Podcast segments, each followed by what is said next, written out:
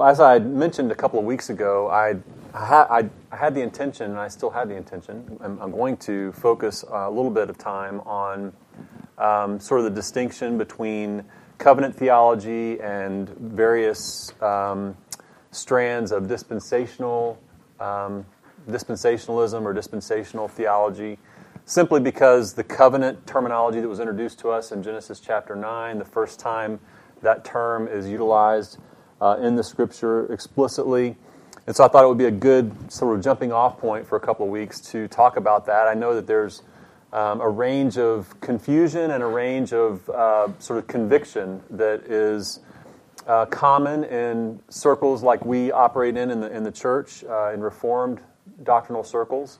And so I think it might just be helpful for us to spend a little bit of time, and I certainly don't want it to be a, um, an in depth study of those subjects because, um, first of all, I don't feel like I'm fully equipped to do that um, from a standpoint of my own personal study and, and um, exposure to all the information. But one of the things that I'm doing that, I, that led me to kind of hold off until next week to get that started is I want to make sure that I've kind of read from a number of different viewpoints. And so if I, I feel like if I started today, then I would my my exposure to some of the material um, that I'm looking at would be too slanted in one direction, if you will, and I haven't had enough um, breadth of, of exposure yet to really feel like I can bring the subject matter uh, effectively to you. But also, anytime you want to try to take on big doctrinal issues or big theological matters um, in, a, in a Bible study setting, if you're trying to, to condense that information into a relatively short span of time, um, that's to me that's a harder task in the in the context of study and preparation than if you were going to be able to kind of do it over, you know, weeks and weeks and weeks, because you're having to kind of try to figure out what is mo- the most salient thing that needs to be said about this particular matter. What should I leave off and what should I include? So that process is taking me a little bit longer to kind of work through as well. So I, I, I appreciate your patience in that. Um, so today we're going to have a little bit of an interlude, and I, I, I, this is just kind of based on my own personal conviction and thinking uh, about this time of year um, and this season of the year that we're entering into as we enter into sort of the Christmas holiday season, this post Thanksgiving downhill rush into uh, the Christmas celebration. And so I thought I'd kind of take a little bit of a pause to speak a little bit about some things that um, come to mind as I think about this time of year um, that hopefully will be encouraging um, for all of us as well.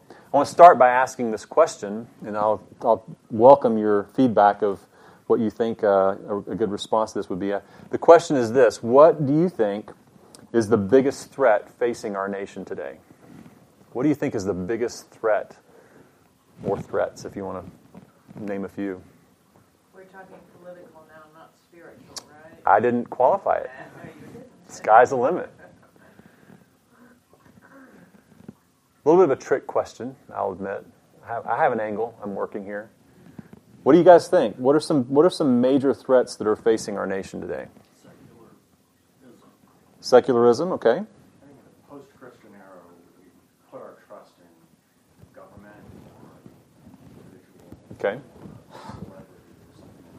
So, sort of worldliness in our mindset and, and, and temporal sort of focus. Yeah.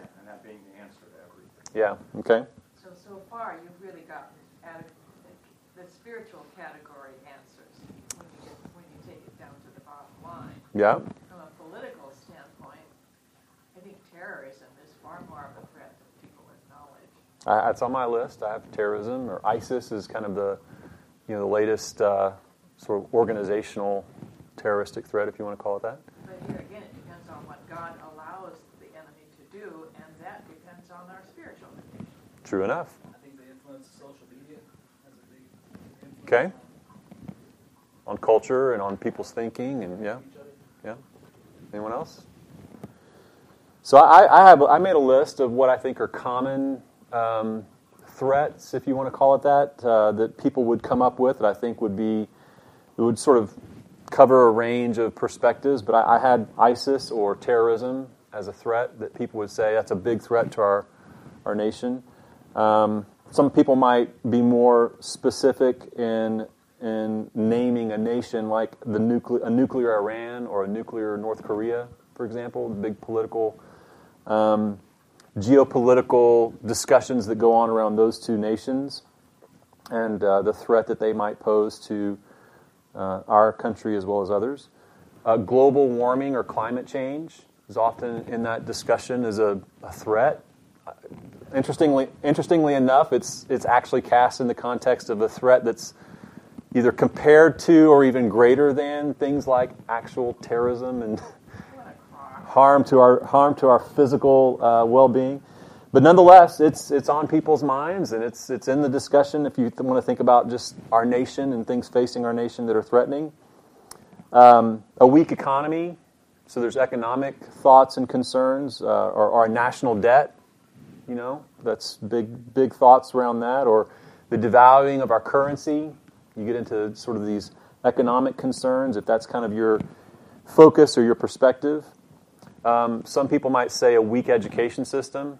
So they would be thinking about, you know, what's happening to the future generations and how are we educating the future generations and what kind of worldview will future generations carry into their adult life as they lead our country. And so the extent to which we are not doing a good job in the educational systems of our country, um, that poses an enormous threat, people might say. Um, some people might argue that the rise in gun violence is a big threat. Um, some people might say Donald Trump is the greatest threat to our nation at this point. I mean, I think that's that's actually what people are saying. I mean, that's literally what people are saying. That uh, the president elect is the greatest threat to our nation now. So, When you say the people. I said people. No, I didn't say the people. People. I heard it on the People. radio Yeah. Pe- Many people actually. I mean, many many people, not as a percentage of the total population, but but a lot of people. Are, I mean, in other words, to me, I put that in the same category as, you know, global warming is the greatest threat to our nation. I mean, you know, one person. It just it's it's interesting how people's minds kind of get captivated by uh, and stirred up by things that they feel like are a threat, and even can become rather irrational uh, in their conclusions. But I would say, and this is this is the trick part of the question because obviously I've got an angle here. But I would argue that the biggest threat facing our nation, and really facing any nation, um, or a big threat facing our nation, is this pervasive lack of true wisdom demonstrated by leaders and citizens alike. Just a lack of wisdom, true wisdom.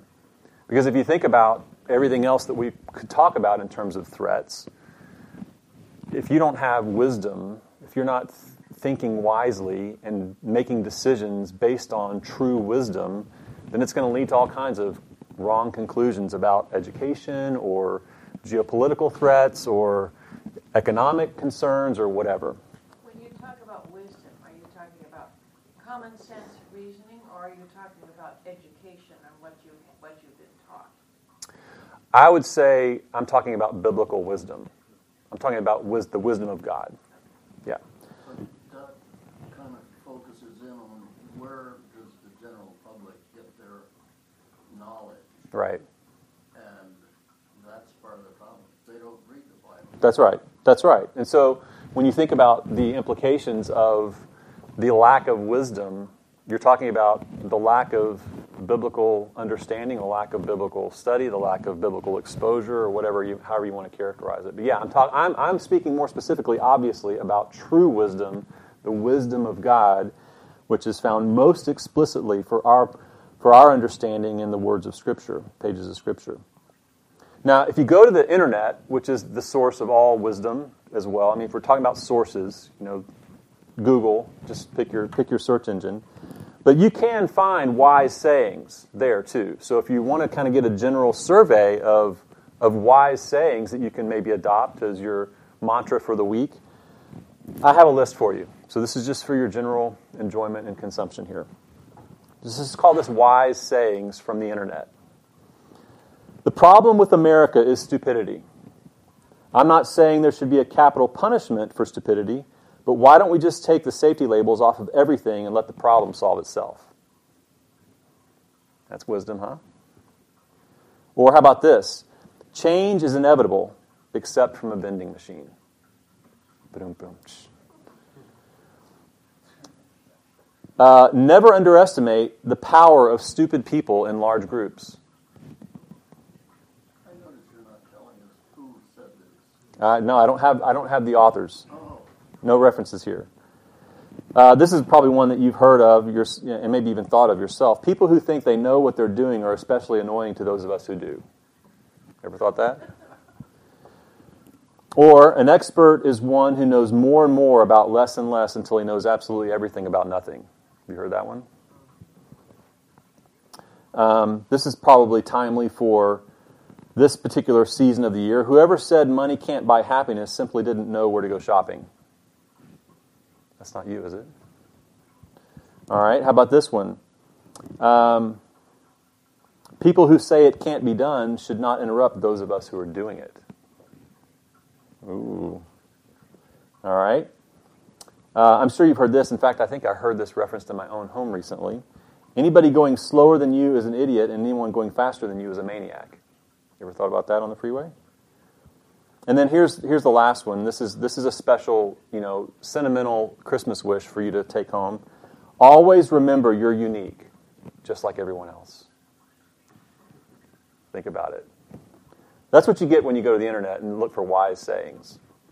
And as I thought about Christmas this Christmas season, uh, actually, I was thinking about this this morning. In fact, there's this tension that we feel at this time of year. I think, and it's a tension that is is, is kind of this this place where we're wanting to savor and, and cherish all the delights and uh, accoutrements of this time of year. We were wanting to think um, appropriately and spiritually and biblically about what we're celebrating this time of year. We're wanting to enjoy uh, the fellowship that kind of coincides this time of year. We're wanting to enjoy the sights and the sounds and the music and the decorations and all that. We're wanting to savor all that and enjoy all of that.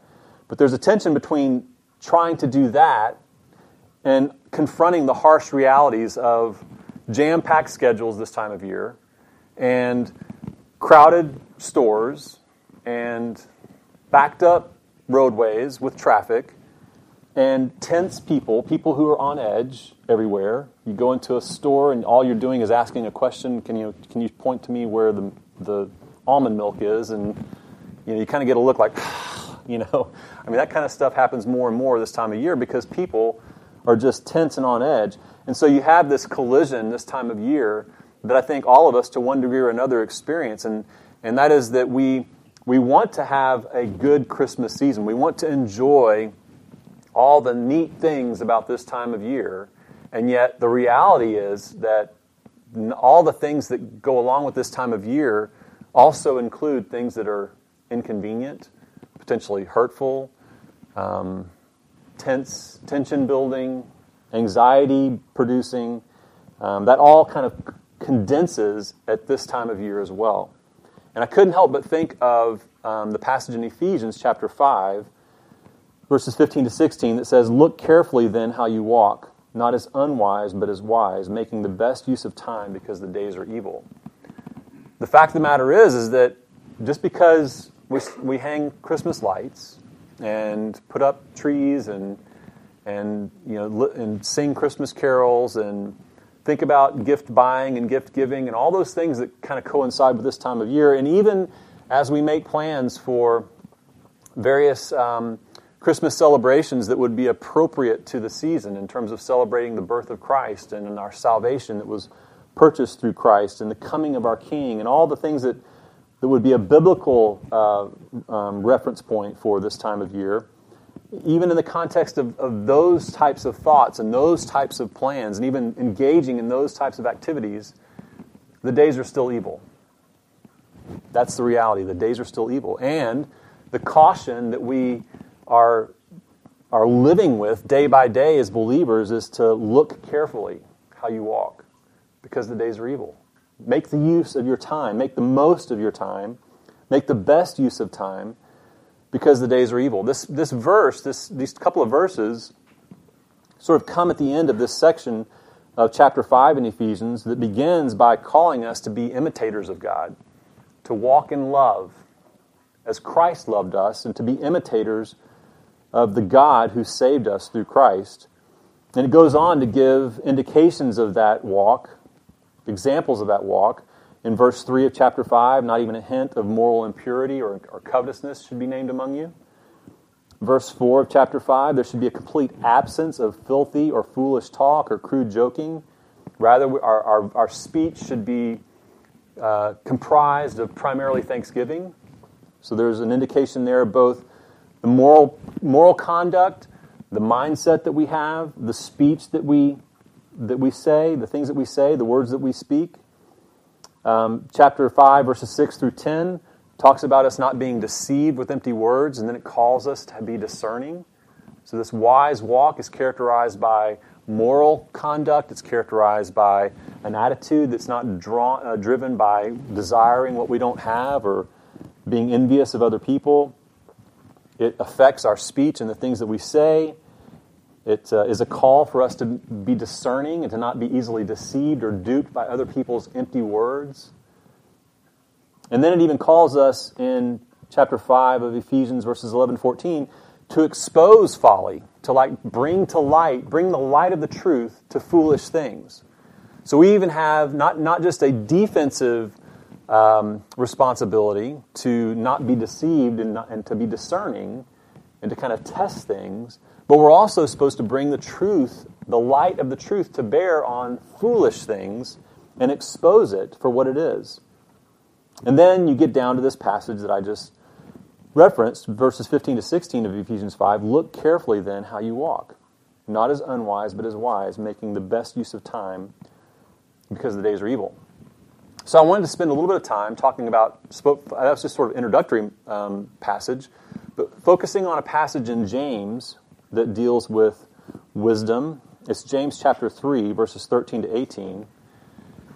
And I like the way this passage starts because it says, it asks this question Who is wise and understanding among you? So James is sort of putting out a question to the reader. So, so who is this wise person? Look around you and, and tell me, what does this wise person look like? Who, who is wise and understanding among you? And then he goes on from there to provide some content to describe both the unwise and the wise. And of course, that's the nature of the book of James, is this book of contrasts and really making its point through contrast. And so it starts off by saying, Who is wise and understanding among you? By his good conduct, let him show his works in the meekness of wisdom. So, right there, we get an indication that wisdom is going to be directly connected to conduct and works that that takes that takes wisdom out of this ethereal, mystical sort of super duper, you know, superhero spiritual realm and puts it right into the realm of daily walk in life. Just like the Ephesians passage speaks of of our moral conduct and our speech, um, the actual living and doing of life. James does the same thing because he starts off by just saying, By his good conduct, let him show his works in the meekness of wisdom. And he goes on in verse 14 But if you have bitter jealousy and selfish ambition in your hearts, do not boast and be false to the truth. This is not the wisdom that comes down from above, but is earthly, unspiritual, demonic. For where jealousy and selfish ambition exist, there will be disorder in every vile practice. But the wisdom from above is first pure, then peaceable, gentle open to reason, full of mercy and good fruits, impartial and sincere. And a harvest of righteousness is sown in peace by those who make peace. So again, James, this book that's just so practical in its in its content, gives for us a very clear picture of, in, a in the form of contrast between true wisdom and earthly wisdom or false wisdom. And I think it's important for us to note, and I think that the, that the Apostle Paul in Ephesians implies this, that there is wisdom of this world. There, there is, a, there is a, a wisdom, if you will, it would be characterized as wise or knowledgeable, that is not truly wise and knowledgeable.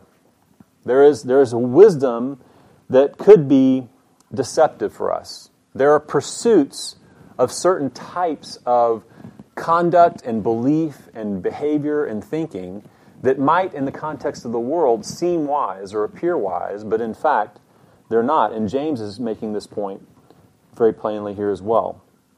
When we think of wisdom, wisdom is, is really, I, I, there's a number of different definitions that you might find about wisdom, but as you look in the pages of Scripture, as you focus, for example, in the book of Proverbs, is one, one area where wisdom is dealt with extensively.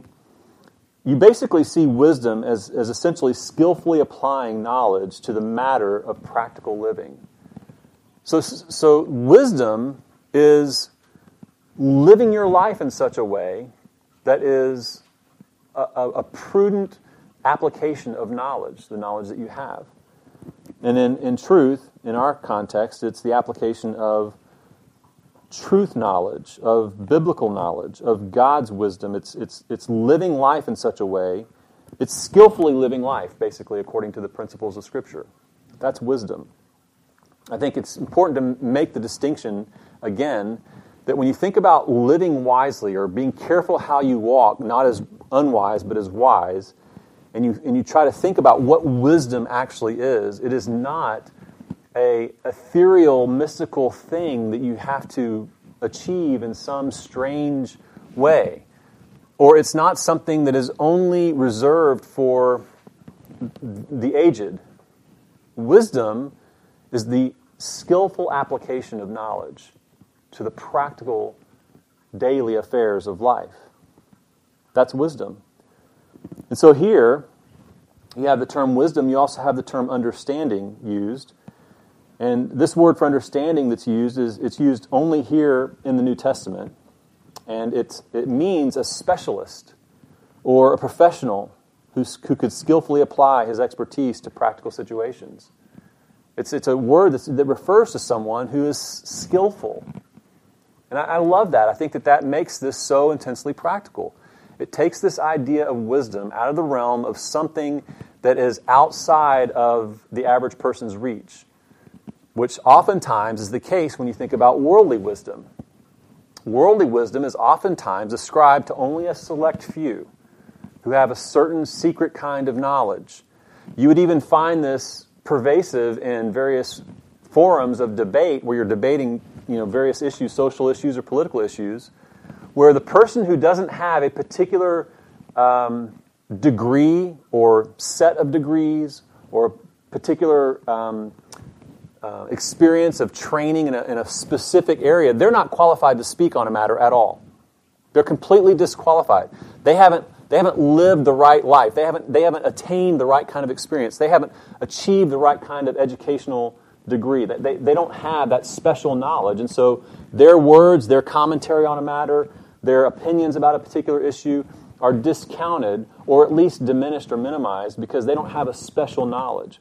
Well, that's not characteristic of true wisdom, aside from the fact that it's, it's the knowledge of, of Scripture and the knowledge of God. But it's, it's available to all who would seek for it and ask for it according to God's provision. In other words, it's not something that is held back or held secret or reserved just for a select few spiritual elite. It's very practical in nature. It's also tied to this character quality of meekness, which is just the opposite of arrogance and self promotion. Meekness, another term for it, is power under control. So when you think of someone who lives wisely and they're characterized by a meekness, it's not that they are weak, I'm sure you've heard that before, that meekness is not the same as weakness. In fact, it's power that's under control. And again, I refer back to this, this idea of someone who has understanding as someone who's a specialist.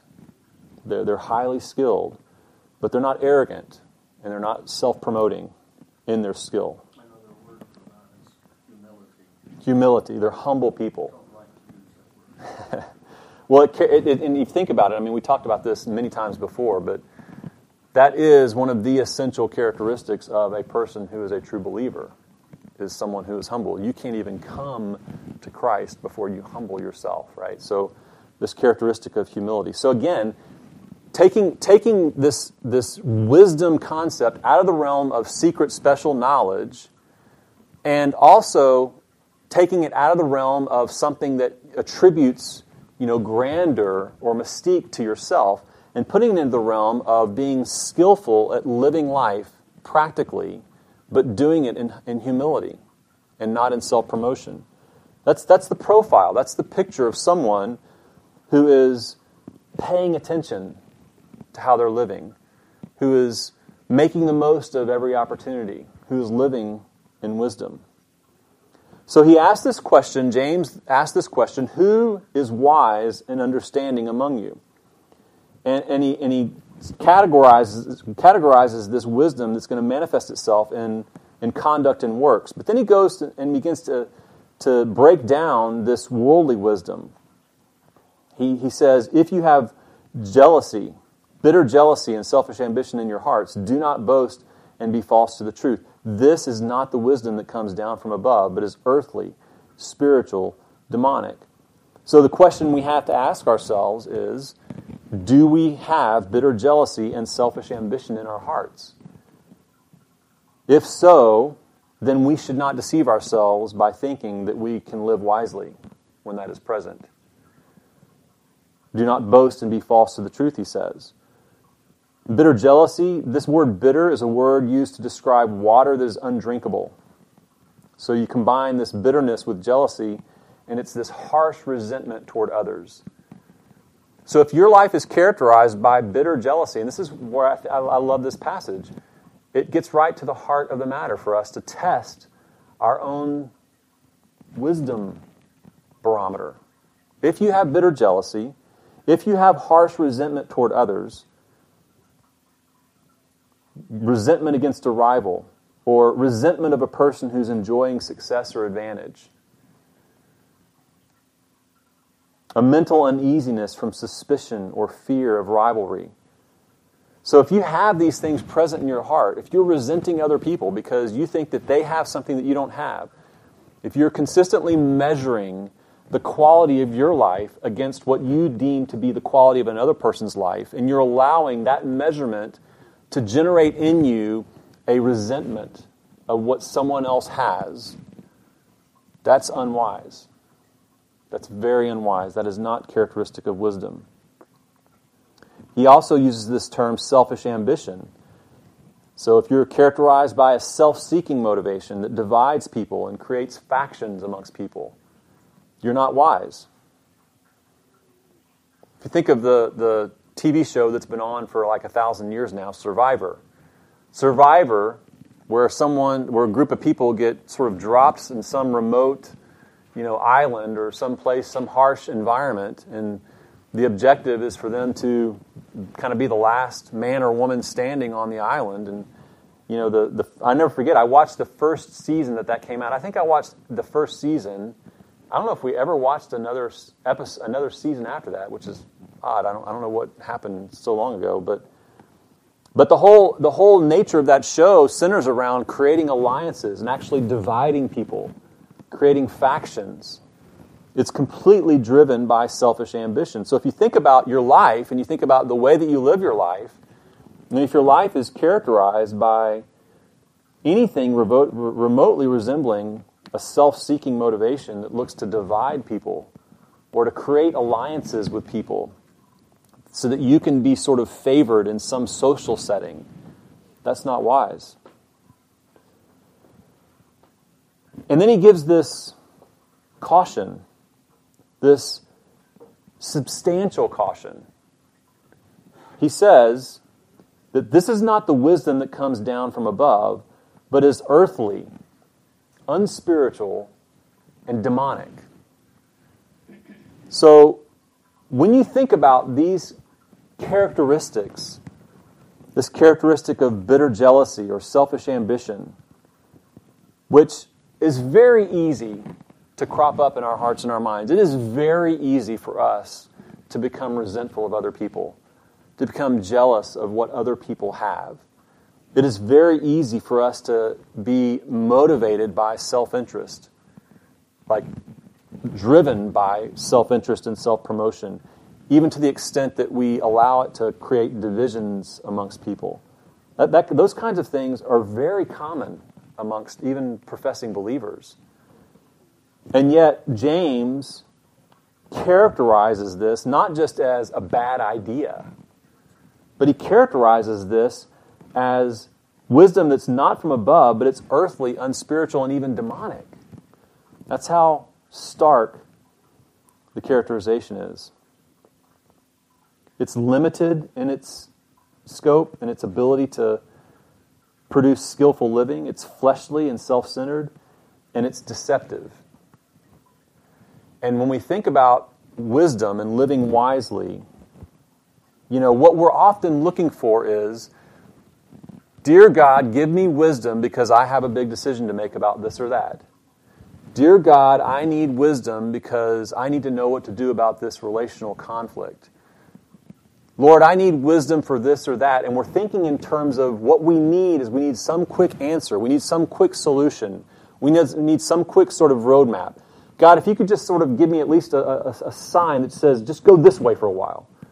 You know, I, that, what is your will in this particular matter? And oftentimes we're, we're thinking of wisdom in those kinds of ways where we're looking for little nuggets of wisdom to help us solve a problem or fix a particular dilemma in a relationship or give us guidance to go in a certain direction. Should I, should I move here and take this job or should I stay here and, you know, whatever? I mean, we're thinking about that. And I'm not saying that that's a bad thing to do in and of itself.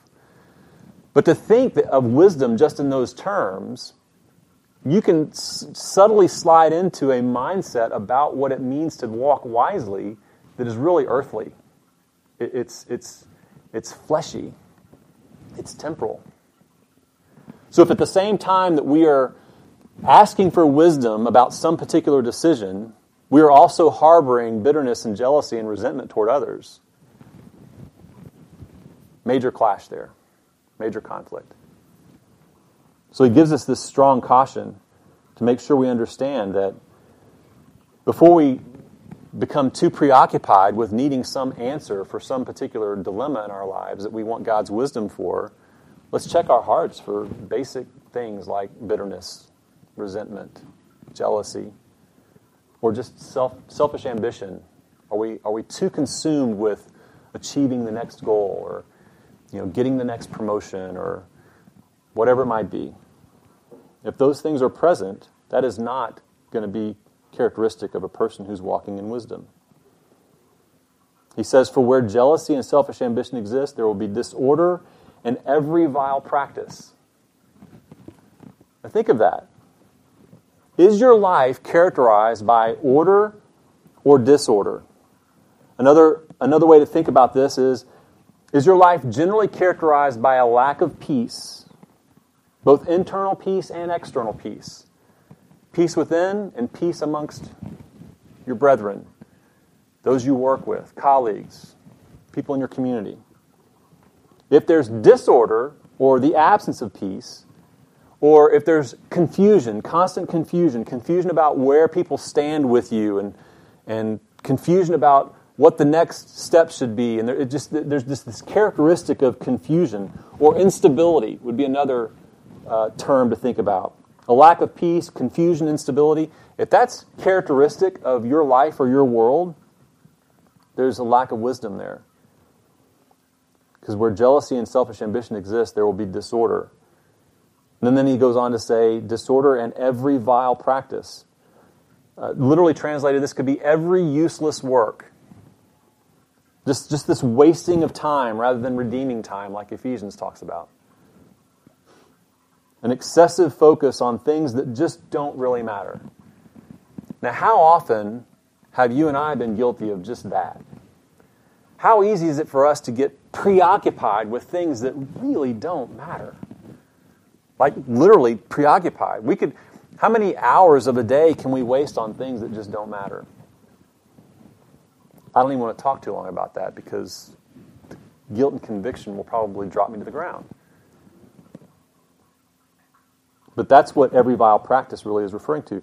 Not redeeming time, but wasting time. An excessive focus on things that don't matter, and just generally misplaced priorities. So, these, these character qualities of a lack of wisdom, or put it in the terms that James puts it, this earthly wisdom, this wisdom that's fleshly or demonic, this bitter jealousy, this selfish ambition, it has fruit, and the fruit is disorder and every vile practice.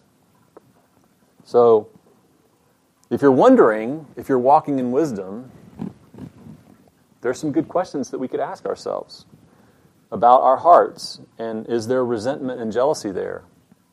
Are we overly focused on our own goals and our own objectives? And so, therefore, if we were really honest, we're, we're sort of plagued right now with selfish ambition.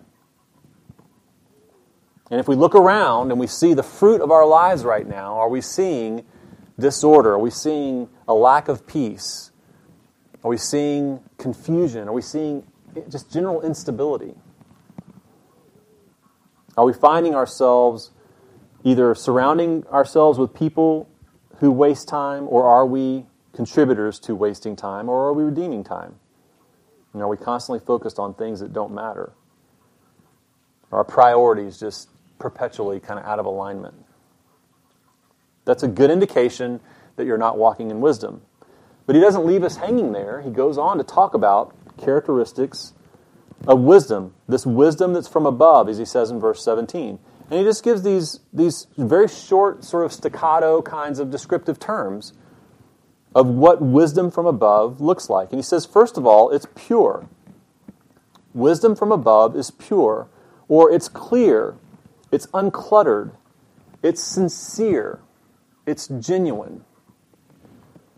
There's no pretense, there's no muddled thinking, there's no confusion. And just remember, the characteristic of the earthly wisdom is confusion or disorder. Well, this is pure, this is clear, this is uncluttered. It's peaceable, or peace loving, or peace promoting. It's the, it's the character of a peacemaker, someone who's oriented toward promoting peace and loving peace doing whatever you can, as much as it depends upon you, the Apostle Paul would tell us, to be at peace with all men. That's wise. Wisdom is characterized by gentleness. Wisdom is gentle, it's kind, it's not vengeful. Is your life and in your heart and your speech and your conduct generally characterized by kindness? Just basic kindness. Remember, as I talked about this time of year, what oftentimes happens is the tension of schedules and the demands of time and the crowded marketplace and the crowded highways and all the things that go along with this season of the year as we tend to experience it here can easily lead to a lack of just general kindness. And James would tell us that's just not wise. It's just not wise. He doesn't say, you know, if there's a lot of traffic, then, you know, maybe you get a break. He just says it's just not wise to be characterized by a lack of kindness. Or another way to put it is wisdom from above is going to be characterized by a general kindness. It's not vengeful. And I love this it's open to reason. Wisdom is open to reason, meaning it's teachable. A wise person is teachable. Again, going back to the contrast between earthly wisdom most often, when you get into the realm of experts in the world, one of the things you'll find is that they are closed off to debate or counterpoints of view. They see counterpoints of view as just someone to knock down a few notches with their arguments and their degrees and their expertise. Worldly wisdom is not open to learning and growing anymore. But a wise person is a teachable person. That's why I love this, this characterization in James, because it's not saying a wise person is someone who's arrived. You're not, you're not wise just because you've reached some pinnacle of experience and so there's nothing else for you to learn. No, a wise person is always teachable, they're always open to reason. A wise person or wisdom from above is full of mercy and good fruits, James says. It's full of mercy and good fruits. The gift of showing concern for those who suffer pain and hardship and the ability to forgive quickly is what one commentator said. full of mercy and good fruits, the gift of showing concern for those who suffer and suffer pain and hardship, and the ability to forgive quickly. That's, that's a characteristic of wisdom that's from above. It's full of mercy and good fruits. It's also impartial or consistent. It's unwavering and it does not make unfair distinctions. So, wisdom from above is impartial in nature. I like that term or that description. It does not make unfair distinctions. It's careful about drawing lines, making unfair, unreasonable, or quick distinctions between good and bad, right and wrong, someone's opinion being a good opinion or a bad opinion. Doesn't do that in unfair or quick or rash ways. And wisdom from above is sincere. No pretense, no manipulation, no hidden agendas. It's just sincere. That's what a wise person looks like. That's what a wise person sounds like. That's how a wise person conducts their lives. And if your general attitude and your general demeanor around other people is just characterized by a basic, comprehensive sincerity, that's walking in wisdom. I love, I love these basic, simple descriptions of walking in wisdom. It does not give for us something that is, like I said, super spiritual and ethereal. It's just basic principles of godly living played out in the day to day affairs of life, in the day to day encounters, in the day to day relationships, in our day to day attitudes.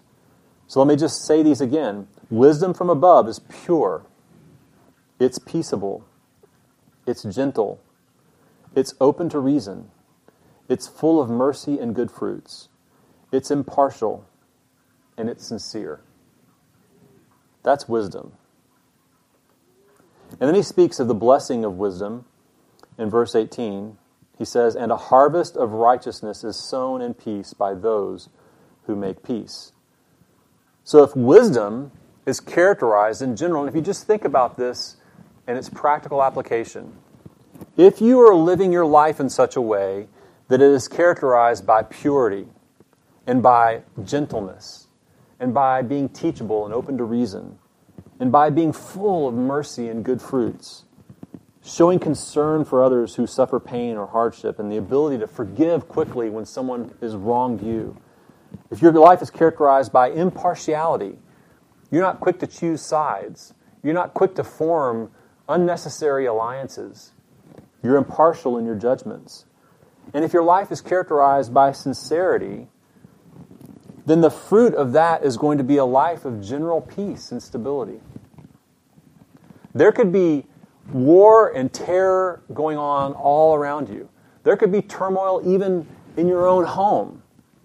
But you can still walk in wisdom, and these still would be the characteristics and manifestations of it for someone who's walking wisely. And so there's this blessing of wisdom. It's a harvest of righteousness sown in peace by those who make peace. And I couldn't help but think of that passage in 1 Kings chapter 3 where you, you have that, that recounting of Solomon's dream, where God appears to him in a dream and says, Ask uh, what you will, and I'll provide it for you. And Solomon does this very clear, reasoned self assessment. He assesses the blessings that he's been provided. He, he gives an assessment of his own father, David, and his handing this kingdom over to him. He assesses his own inability. He, he, looks at himself and he says, I, I really don't know what I'm about to do. I, I really don't know the, the, the, burden that I'm bearing. I really don't know how to take the next step. There was a, there was a humility there, a meekness there. And so he, he makes this request. Of all the things that he could have asked for, he makes this request. He asks essentially for wisdom. Help me to rule your people well. Help me to rule with good judgment, is the gist of his request from God. And of course, God grants that request, and then he goes on to say, And because you've asked this, and not for riches or material things, I'm going to give you that as well. And so there's this overwhelming blessing that comes when we seek wisdom. There's not a guarantee that you know we're going to be made rich because we walk in wisdom. That's not a guarantee. But there certainly is a harvest of righteousness that is sown in peace by those who make peace. So, as we think about this season of the year and all of the opportunities for rich fellowship with family and friends, and we think about this time of year where we celebrate the birth of our Savior and the joy that that brings to those who tr- have trusted Him for salvation.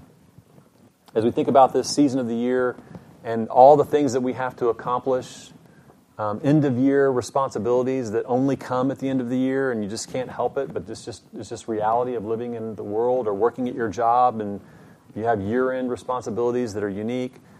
Jam packed schedules because people are coming over, or you're going to this Christmas party, or you've got your staff Christmas party, or your office Christmas party, putting up decorations, getting the house ready for family to come into town, all the things that bring pressure and strain and stress to this time of year, as well as all the opportunities to cherish this time of year appropriately, and the gathering together of both God's people and family and friends. I don't know about you, but I just I just want to do it with wisdom. I just need to walk wisely. That's what I, that's what I desire. To not get so caught up in what I'm not getting from some sentimental perspective. I've done that before. Where you have notions about what you want this season to be like for you, and a lot of it is tied to sentimentalism. It's tied to some experience of the Christmas season in some special way. And so when those expectations are not met because guess what? The days are evil, and because I'm there too, bringing my own sinful heart to the situation, oftentimes I, I, can react to that and feel discouraged or let down or even frustrated or upset with whoever is messing up my Christmas, messing up this time of year for me. And so I just keep thinking of this need to walk in wisdom, recognizing that that will result in good fruit and it will be characterized by things that are not only fruitful for me, but are a blessing to others, regardless of what's going on around us. And the good news is, is that James starts off in James chapter 1 by saying this If any of you lacks wisdom, let him ask God, who gives generously to all without reproach, and it will be given to him. So let's ask God for wisdom as we celebrate this coming Christmas season. Let's pray.